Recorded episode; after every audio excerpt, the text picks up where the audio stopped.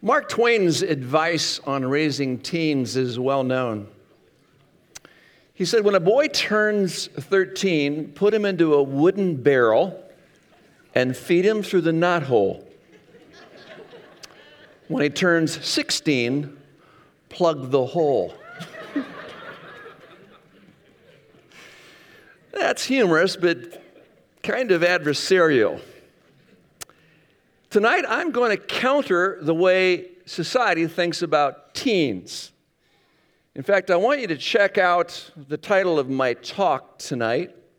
Here it is Raising Teens the Counterintuitive Way. My scriptural text, Proverbs chapter 4. So if you would please locate that, Proverbs, the fourth chapter, these pearls of wisdom, these pithy statements from Solomon. He writes the first 10 chapters with his sons, his children in mind. And as you can see in the very first verse, Solomon makes appeal to his own sons, and perhaps by extension to the sons of his generation. And knowing that the Bible is inspired, he's making application to all of us with sons and daughters, because the term here for sons is really inclusive of both male and female children. I did a bit of a study on the term son or sons here in context. It actually reveals that the likely audience of Solomon's readers was what we Americans would call the tweeners or the teenagers, probably from about age 12 on up into the teenage years. We're talking about students that are no longer children, but not yet independent adults. And we understand tonight, most of us here are parents, that God has given us a responsibility, a stewardship of raising or managing or stewarding our children for Him. They're gifts from God. And we parent by discipling our children for Christ. So, with your notes in hand, I want to give you some pointers from this passage of Scripture. I want to begin with a basic premise for parenting teens. This is what it's all about. The goal of parenting teens is to build a relationship between father, mother, son, daughter, a relationship through life on life discipleship. That's a key word that allows the student to own and grow his own faith in Christ. Notice his own faith. We want to pass the baton. This is not a borrowed kind of faith, not dad and mom's faith, but when they launch out from the home, we want this to be their own faith. We want to disciple them to that point. We want to lead them to be wise and independent in their living. As you've often heard it said, we want to give them roots so we can give them wings and fly away independent of us. Now, I'm submitting to you that all of this is, is actually counterintuitive. That's my emphasis tonight. I want to share with you two misconceptions about raising teens that many people have, at least subconsciously. And here's the first misconception teens will always be incorrigibly rebellious and stupid. And some of you say, You don't know my teens, Kurt. They really are like that. Well, just hear me out. We are assuming, if we believe this, the worst about their behavior and their intellect. And if one buys this premise, it follows that parents must constantly be on their case, constantly writing them, constantly reading their teens the riot act, and that assumes an adversarial relationship. It's me versus them instead of us in Christ. Now, I think you'll see this played out in our text for tonight. Proverbs chapter 4. I'll have the words on the screen for you as well. Where Solomon is writing, he counters this false assumption. Verse 1 Hear, O sons, of father's instruction, and be attentive that you may gain insight, for I give you good precepts. Do not forsake my teaching. And now he launches in autobiographically talking about his own parents. When I was a son with my father, that would be King David. Tender, the only one in the sight of my mother, that would be Bathsheba, He wasn't the oldest one. You'll notice or remember that the firstborn son of Bathsheba through David died at seven days of age. And then Solomon was born, and the kingdom was promised to him. So he's talking about his parents here. Verse 4, speaking about David, he taught me, and he said to me, Let your heart, remember that was our key word from last week, let your heart hold fast my words. We always go for our children's heart, not the externals. Not be mere behavior modification, but the heart. Let your heart hold fast my words, keep my commandments, and live. Get wisdom, get insight. Do not forget, and do not turn away from the words of my mouth. Notice he's, he's intentionally discipling here. He's teaching, he's talking, he's training. And speaking about wisdom, he says, Do not forsake her, and she will keep you. Love her, and she will guard you. You have to understand he's speaking metaphorically here. He's speaking figuratively. He's using language in a way that the Hebrews would have in that generation, rather poetically. He's acting as if wisdom is a person. We call that personification. And if he's speaking of a person, who might he be speaking of? Well, I believe he's talking about, in a sense, by extension, Jesus Christ. He's talking about the gospel that saves us when we embrace that He died for our sins and rose again. We must try to lead our children to faith in Jesus Christ and then subscribe to His commandments, that is, His word. That would be personified in this image of this person called wisdom. Verse 7. The beginning of wisdom is this get wisdom or get Christ, and whatever you get, get insight. Prize her highly, and she will exalt you. She will honor you if you embrace her. She will place on your head a graceful garland. She will bestow on you a beautiful crown. Now, I submit to you that these are gentle, gracious words of appeal. These are not adversarial words. These are poetic in nature, they're kindly, they're loving. It's the way I believe that we're supposed to speak to our kids, including our teenagers. We're supposed to respect the fact that they are people made in the image of God and not disrespect them. Solomon tells his generational story how his daddy inculcated truth. And my emphasis from last week, I bring over into this week. We must intentionally take time to teach our children truth. We have to slow down enough, remove those interferences to our schedule where we can actually, at times, such as I suggested, the family table, and bedtime, let them listen to us carefully as we share with them God's principled truths. And, and Solomon says here, I, am old enough to be responsible for what I heard.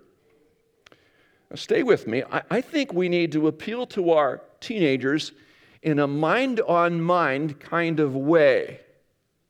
This may shock you, but we need to let them openly doubt without expressing shock or dismay. That's a kind of counterintuitive way of thinking.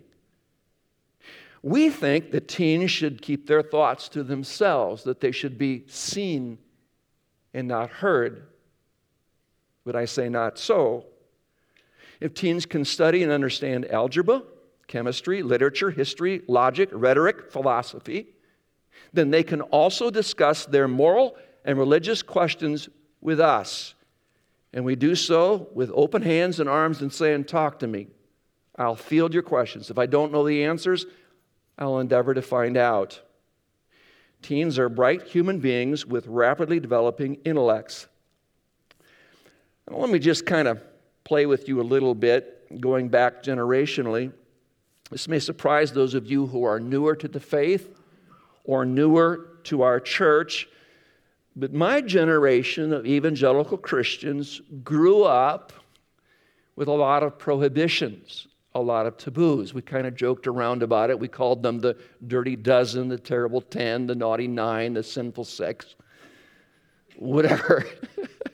things that were just verboten. You can't do those things.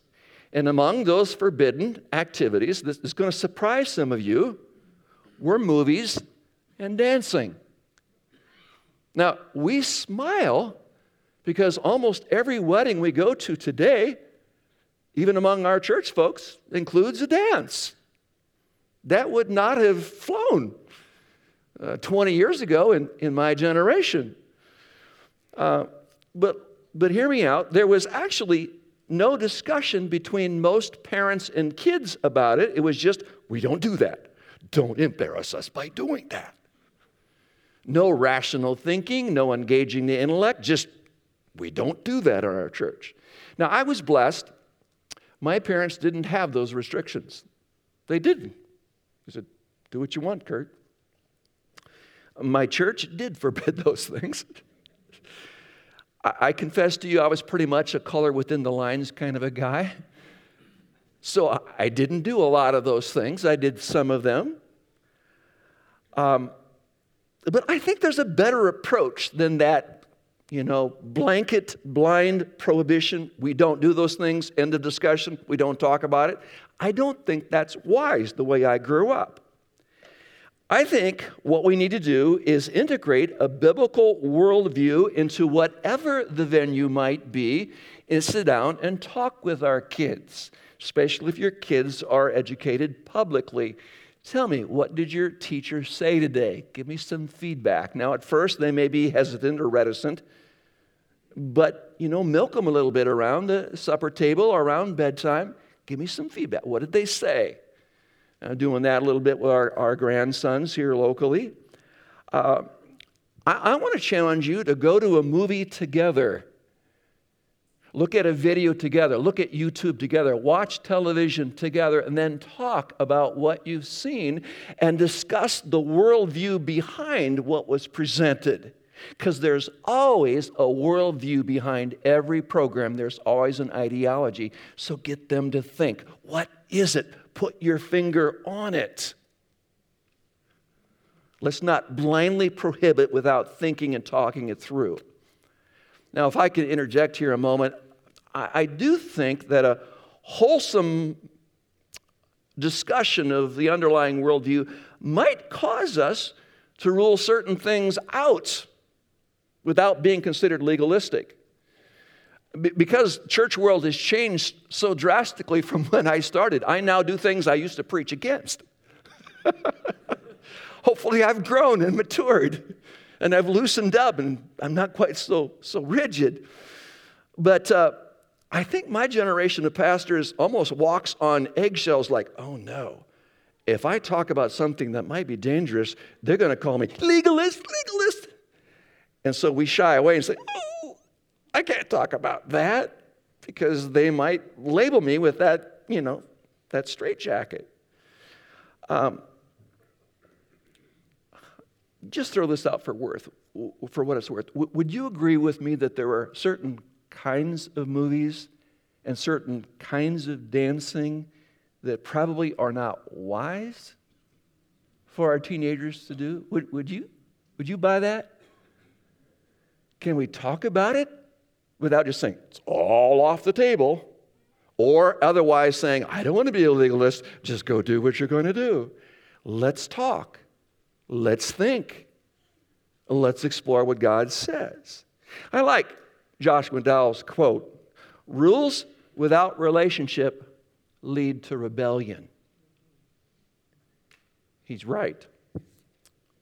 To put it another way, Teens want to be held without being handled. Did you catch that? They want to be held without being handled. They want us to give them loving boundaries without placing on them a straitjacket. Teens are young adults. They need to learn how to diagnose their emotions. And when you're a teenager, your emotions are all over the road. So when I'm counseling in my office, and people come in and their emotions are, are screaming at them, maybe lying at them. I have to use an analogy, and I'll tell them emotions are the warning lights on the dashboard of your heart. When your car starts to flash all those lights, it means something's going on under the hood. You best look deeper. Emotions are the warning lights of the dashboard of the heart. They reveal what's going on deep inside the engine that drives one's life. And teenagers are old enough to understand this if we appeal to their spirit and their intellect.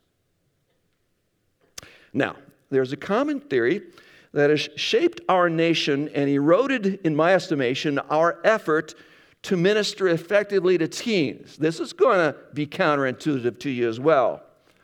I submit to you there is a myth about adolescence. See, what are you talking about? Here's the definition or explanation. This is really true. Adolescence is a social theory, a psychological theory, only 100 years old. What? Prior to that, a young person was considered an adult by the age of 13.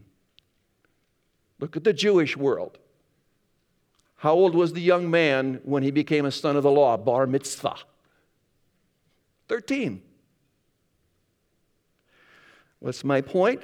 I don't think teens will always be incorrigibly rebellious or stupid. You cannot appeal to them. You cannot talk to them. You just dictate to them. You just slam down, this is the gospel. You better do it because I'm the parent. No, you, you reason with them. Now, I'm not saying that teens are without unique challenges. How many of you are parents of teens? Yeah, a number of you are. Uh, in our household, we had four teenagers at the same time. I'm not sure that makes us experts, it just makes us survivors, but we, had, we had four teenagers at once. And the teenagers can be very volatile. But when I'm arguing here about this, this myth, uh, my point is that we often build in excuses for teens. We pre program program them for low expectations. It's kind of like the age old principle of the time work ratio. Are you familiar with that? Simply stated, work expands to fill the amount of time allotted for it. In other words, if the term paper is due at the end of the semester, how long does it take to get done? The end of the semester, right? Similarly, if we allow 18 years to grow up, it will take all 18 years and maybe then some to get it done. In fact, today we have a brand new phenomenon called adultolescence. What is that? It is the postponement of adulthood into the 30s. Now, Pastor Chuck is going to be addressing the next stage of children beyond this one next Sunday night, so this will be in his purview. This is the era of the twixter. That is the time between college education and launch. There's also a phenomenon called the Peter Pan syndrome, where kids just don't want to grow up and they stay home. They don't want to leave the nest. They don't want to become independent. There is, as the movie put it, a failure to launch. Sometimes you have to hit the button and launch them for themselves. But that's for Pastor Chuck to talk about. Right? have we inadvertently led them this, to this idea? Okay, here's an illustration I hope you can understand. You're probably familiar with how elephants are domesticated. They're taken from the wild when they're babies, and their trainer puts a shackle around their leg. Maybe it's a rope, maybe it's a, an iron shackle, and placed attached to a sturdy tree or a stake, and that little baby elephant is not able to break loose. Well, for those who are trying to use these elephants, such as in the circus community, they will continue to place a rope around their legs even as they grow into adulthood, and the elephants don't break away. So, why doesn't this 10 foot tall, five ton behemoth just pull up stakes and run away? Because they are bound by the invisible shackles of the mind. My contention is this the young adults of our generation are the elephant. Our rope is the 21st century concept of adolescence. It's kind of like the Amish attitude toward young teens called rumspringa. Are you familiar with that? Rumspringa?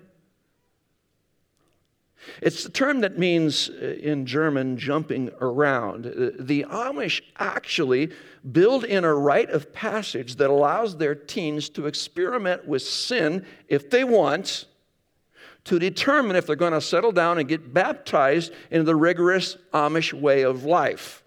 They say you can go act like the English if you want to for a while, indulge the flesh, do what you want to, and then determine if you're going to come back to our enclave and do the Amish thing or if you want to become English, which is not a real compliment toward us. I think that's a mistaken notion, frankly. I, I, think the wise parent doesn't say, go ahead and sow your oats. You're a teenager. They're going to do their thing. They're going to have some fun. I did not expect my teenagers to rebel like that. And I treated them like they weren't going to rebel like that. I'm not saying I can prevent that because I'm not God, but I don't have to expect that and give them carte blanche. Go ahead, do what you want. It's what kids do. That's not a godly attitude. The wise parent protects the child, but moves from the mere impartation of knowledge to the enablement of insight. And there's a difference. In your Bibles, if you've got them open and you are open to marking them, underline the word insight in your text. Look with me at the text. We'll see it on the screen here too. Notice verses 1, 5, and 7. Hear, O sons, a father's instruction, and be attentive that you may gain insight. Verse 5. Get wisdom, get insight. Verse 7. The beginning of wisdom is this get wisdom, and whatever you get, get insight. Insight is teaching your teen how to think, how to apply truths. There's a connection in these verses between insight and wisdom. The gaining of insight leads to wisdom. The word for wisdom means skill in living. It is the ability to govern oneself by personal choice. We teach our kids, our teens, insight, how to think for themselves, how to make decisions of right and wrong. We do this as parents by discipling them. You say, How do you disciple? Well, this is, this is self evident, but I'm going to share it with you anyway. Four steps for discipling your teen. Tell your teen disciple what to do, make it as simple and specific as possible. Show the teen disciple how to do it. Actually, take the time and say, This is how you do this. And thirdly, allow the teen disciple to do it. You actually entrust some responsibility to them. First, in a controlled, simulated situation, then in a real life situation. And number four, evaluate with the teen disciple his strengths and weaknesses in that order. Now, what should you be teaching your kids? Everything from personal devotions, how to do it, to personal finances. Does your teen know how to balance a checkbook? Do they know how to use a charge card? Do they know what a budget looks like? That's on the parents. Take them to a banker and have them describe what the banking world is like. That's on the parents. Hmm. Parents must take the opportunity to teach and to train. You know, I got a neat thing happening tonight. I'm over here teaching and I got a grandson who's 12. His name is Johnny Walter in our church. And he's teaching in Shine tonight. I just love that. He's, he's, he's teaching right now to the third through fifth grade boys. And so, preacher granddaddy spent some extra time with Johnny in the last few weeks, including some time yesterday, Johnny, this is how you set the hook, how you get them interested. And this is how you explain the text. And this is how you make applications for people. Now let's practice this, Johnny. Okay, I've heard that. Now let's tweak this. So, you know, I, am grateful. At the same time, I'm speaking. I have a grandson that's speaking here tonight that I had a chance to impact with a craft that I learned a lot of years ago because somebody invested in me. Karen.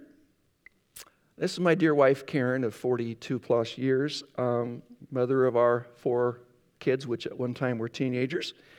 I'm going to ask her to share what we did with our teens to give them a sense of responsibility. Maybe we can put some light on her down here in the front. my heart, which is bearing and raising children that God entrusts to you. And we live in an era that's child centered approach where the children um, kind of rule the roost, and society allows that. They kind of center their activities in the home around the child and let the child kind of demand what's expected. And um, that is clearly not God's plan. And it's important to teach our children when they're young that the world doesn't revolve around them. I just saw a quote the other day that I, I liked, and it says, Prepare the child for the road, not the road for the child. And scripture speaks to that in Lamentations 3:27. It says, It is good for a man that he bear the yoke in his youth. And by that, that means he learns to work. Our homes, as I spoke a couple years ago here, are not to be bed and breakfast for children. In other words, we're not their servants. They're not to be laying around waiting for us to live life for them. But rather, our homes are to be training grounds for the disciplines of life, that they can learn to be responsible people. And among the lessons of life, and as Kurt said, there's a number of them. One is how to care for the home that they live in. In other words, domestic skills. And so, just from our home, what we did air those many years ago, they just flew by so fast. Now we have grandchildren in the teen scene and all the way down to babies. But um, we implemented chores for our children when they were small. And then as they reached their, tw- their teens, we expanded their chores according to their capabilities. Now, all along, from the time they were teeny, we had several guidelines. They had to every day tidy their bedrooms and daily make their beds, and we even bought bedding that was easy for them to do that, so it wouldn't be so complicated. And then we had a chore board. We tried lots of ideas, and we went through a series of lists and charts and so forth, but we finally landed on a chore board on which we would write daily two extra chores that they would do besides their normal ones uh, around the house, and those would be age appropriate. One child could do maybe scrub a bathroom sink, and one could do a vacuum cleaning of a room, and so forth. And then it came to dinner time, and they all shared the dinner responsibilities. We'd split it up. Today you clear the table, today you set the table, today you um, wipe the table, and so on and so on. But what we did when they were teens is we graduated them into the care of their own clothing. Instead of mom being inundated with mountains of laundry that kids can bring, we actually uh, gave them the privilege to do their own laundry. And uh, that included washing their clothes, drying their clothes, folding their clothes, putting away their clothes, and ironing their clothes. And I actually got this idea from a girlfriend of mine who also had four kids. And I said, Thanks for the idea, Sarah. so um, when the girls were 13, we gave them each an iron, their own iron, to do their own clothes. And I have to admit, I was a little lenient with my boys. I waited till they were 15. two boys and two girls. And uh, so, anyway, but once they were those ages and stages, then they were on their own. Now, I did teach them. I went through the little lessons. This is how you use the washing machine, and this is how you fold, and this is what you do in your iron, and so forth. And the challenge will be, especially for a busy, full household, is you'll have to juggle who's going to use the washing machine when. But let me tell you, it pays off. Number one, they're not so quick to throw their clothes around when they realize they have to take care of them. Number two, they're not so quick to quick clean the room by stuffing it all in the hamper when they know they have to be the one washing their clothes. And so once they know that they're responsible, they'll do a lot better job of taking care of what they have. Um, so the time you spend, which does take time, that you invest in them reaps benefits. And actually, that'll benefit you, it'll benefit them, it'll benefit their future work environment where they learn to be responsible, and they'll make great wives and great husbands someday.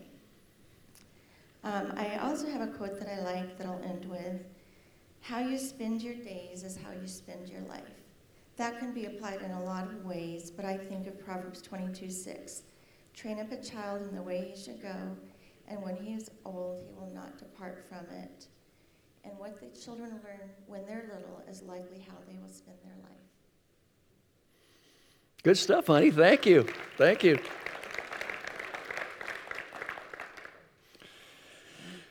Let me move on to a second misconception about raising teens. I'll give this to you quickly. There will always be a generation gap between parents and teens, precluding a close relationship and open conversation. That's a misconception. It believes that the friendship factor will be non existent between parents and kids. Again, I discard that notion as counterintuitive. Karen and I did have and continue to have a wonderfully close relationship with all four of our children. We did not have to stoop to use name calling. We did not throw around, you know, unkind words, labels, um, public humiliation. Uh, this week, I counseled a man in our church who's just a smidge older than me, whose father threatened him, he and his siblings, when they misbehaved with these words I will beat you till you bleed, and then I'll beat you because you bleed. That's abuse. That's not helpful. It's a no win proposition. Threats and name calling stick like shrapnel in the brain. Some of you can remember the names your parents called you when you were a kid. I mean, the guy counseled, he's remembering probably 50 years after the fact the threat from his daddy. So be careful how you talk to your kids. We can be gracious toward our teens. I think you can hear that tenderness back to our text in verse 10. Hear, my son, accept my words that the years of your life may be many. I want you to live a long, fruitful life. I've taught you the way of wisdom. I've led you in the paths of uprightness. When you walk, your step will not be hampered. And if you run, you will not stumble. Notice he's inviting his sons to walk in his own steps. Do as I do, imitate me. Wow. And then he kind of segues at the end of the chapter to verses 25 and 27. He segues to prepare the way for a talk about sexual propriety, which is a big deal with teens. Verse 25 Let your eyes look directly forward and your gaze be straight before you. Ponder the path of your feet, then all your ways will be sure. Do not swerve to the right or to the left. Turn your foot away from evil. And then he moves into the longest contiguous section in Scripture on sexuality and sexual propriety, Proverbs chapters 5 through 7. And every parent ought to walk their child through those verses. While I'm on the subject, can I say a word about society's pressure to have sex and our current dating culture? I've long been troubled with the American dating culture. This is when a teen couple has moved past talking and they're now in a dating relationship, or as they say on Facebook, we're in a relationship, and there's a tension there because the young man and the young woman are singled off to do their thing, and in our society, they're an item, they're a couple, and they're kind of caught between the world of being a kid and acting like married people. And what do married people do? We're supposed to show affection and we're hanging together and we're alone and we got time in our hands and our hormones are raging and there's this urge to merge and they get paired off. Here's a good quote from a blog post. I love this. Go to the next slide if you would. The unguarded heart is one of the biggest dangers in dating.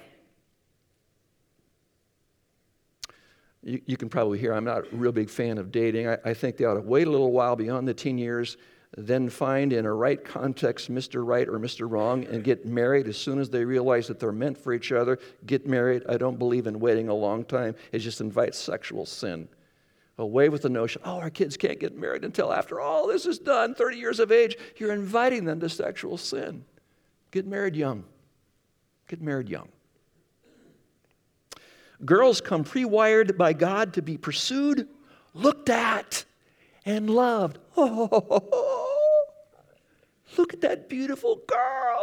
It's the way guys are designed. Wow. And then they're alone. Watch out for biblical boundary crossing. The girl says, He loves me. I want to give myself to Him. I want Him to keep loving me. And she thinks she needs to give Him sex. Parents, Proverbs 5 through 7, some open, frank talk. And it's never too early to start. He said, What? It's never too early to start. Not in our society, with all the exposure we have. You really have to have a relationship with your kids to talk about sex or really to talk about anything consequential. And Solomon had a relationship with his sons, which the Holy Spirit used in an inspired way to give us instruction on our relationship with our kids. We need examples, and I thank God this church is replete with a number of good examples. One family in our church that I've admired for a long time because of their close family relationship is Dennis and Karen Anderson. They have two children, Josh and Jillian. I could have Karen stand with Jillian tonight, but she's still in Chicago. So instead, I'm going to ask Dennis and Josh to give us some insights into the dynamic of their relationship when Josh was a teenager. Guys?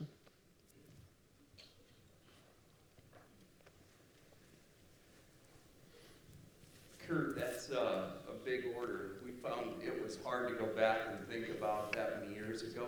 What were you doing, you know, as a teen and, and that with Josh? You know, as we thought about we're just going to bounce back and forth here a little bit tonight on some thoughts, but I think we had a, a caring, loving home built on godly principles. And, um, you know, those principles were established in the kids um, prior to the teenage years. That makes it easier. Um, I think with that, they were influenced. Um, it's not just from me as a father, Karen, as mother, was a strong influence. Um, the two of us together in that. And um, I think the teen years then were an opportunity to put into practice the principles that they were taught earlier. And um, as we look at that, I think there was a time for developing their own convictions, um, a time for building trust and it was kind of a progressive thing. You, you um, established more independence progressively as that trust was built up. Now, that's kind of my perspective. Josh? Well, I haven't been able to call myself a teenager for 18 years now. So I hope that doesn't make me irrelevant, but I think it gives me the gift of time to reflect on that and also see those things that carried throughout my lifetime, did they work or not? And Pastor Kirk gave us the gift of a couple weeks to think about this, so thank you. And there's one word that I just could not get out of my head when I think about both mom and dad, but um, or just our family and the relationship that I had with my parents, and let's say dad in particular, throughout my teenage years. And that's the word timeless. Because the relationship that we had that started as a young kid, to me was the same relationship we had when I was a teenager. It's the same relationship we have today. Now, dad's authority in my life has changed significantly during that time period. Obviously, a young child has more direct authority from a father figure during that time. And the teenage years in particular are where you're, you're kind of testing that. You're seeing, you know, what are you going to develop? And I think you mentioned the, uh, developing your own convictions. So, what was going on with that? How did, how did we do that? Um, gave the opportunity to test that. And I think a lot of times we opened our home to let your friends come to our house. Um, it gave you an opportunity, it gave us an opportunity to get to know your friends, to get involved in your life. I think um, another thing is at the younger end of that age, there's times you may not have been as strong. And we would say, you know what? If you know it's wrong, it's okay to blame it on your parents. Tell your friends, my parents won't kind of helped through that. I did that when I couldn't. I did that when I couldn't go see certain movies or any movie. and what you mentioned earlier you know, that's kind of in, in my background where you grew up, and kind of on that edge where um, there's things that would be different today if I look back. But I think those um, absolutes, in a sense, if yes, godly principles help to um, lead into the convictions you have today. Would you say that? Yeah, and I think you know, the, we talk about you know, church, as a church, we talk a lot about Deuteronomy 6 as an example of parenting, of everywhere you are, you're parenting and talking about the things of the Lord. And that was certainly true in our household growing up. But I think also the style of that, you know, in particular dinner times as a family or Friday night kind of family night, the book of Proverbs has kind of a style of teaching that was very effective for that, especially as a teenager. And in many cases in Proverbs where it is an observation of something and then re- instruction that is received. And just that style of not gossip, but talking about the facts of look what happened with this person and the choices they made, and how can we learn from that? How do we apply that? And examples in Scripture you can observe things and talk about them. It's very meaningful, and then to have kind of that chance to create trust or be, be allowed to try things or, or have time on your own to prove that. Um, but mom and dad were still there, kind of, kind of that overarching, kind of oversight. You know, so for me, it was an example of, as a teenager, hanging out with friends till midnight, 2 a.m., whatever the kind of agreed time was that I was going to be home. But I had to wake up my parents when I got home.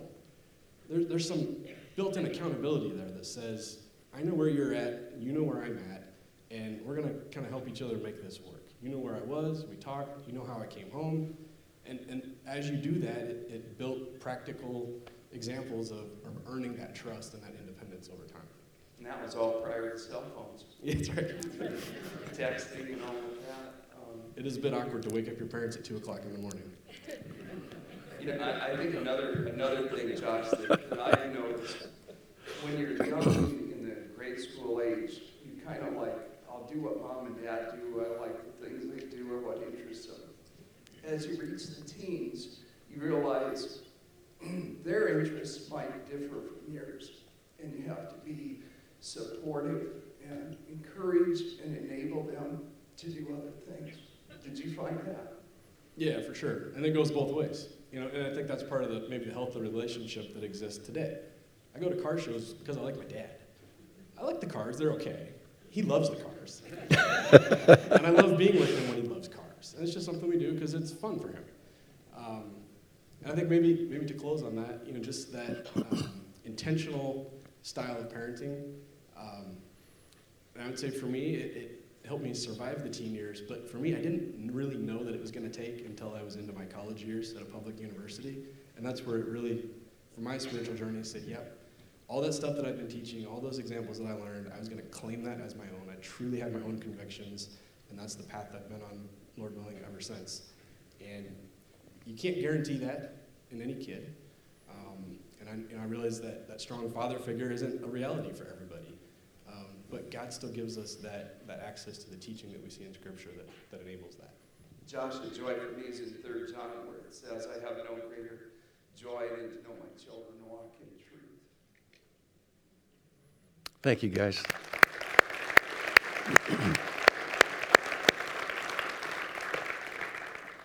Thanks for listening tonight. I hope you were prompted by the Spirit in some way, encouraged, edified. None of us has it together. We make mistakes. When we do, we need to go to our kids and apologize and ask forgiveness. You can always start fresh with the grace of God. We love you. We're here to help you. Uh, if you have questions, our time is up, but if you have questions maybe for the Andersons or my wife and I, we'll hang on down here at the front. You're welcome to come and look us up, and we'll do our best to try to answer your questions. Thanks for being here tonight. God bless you. You're dismissed.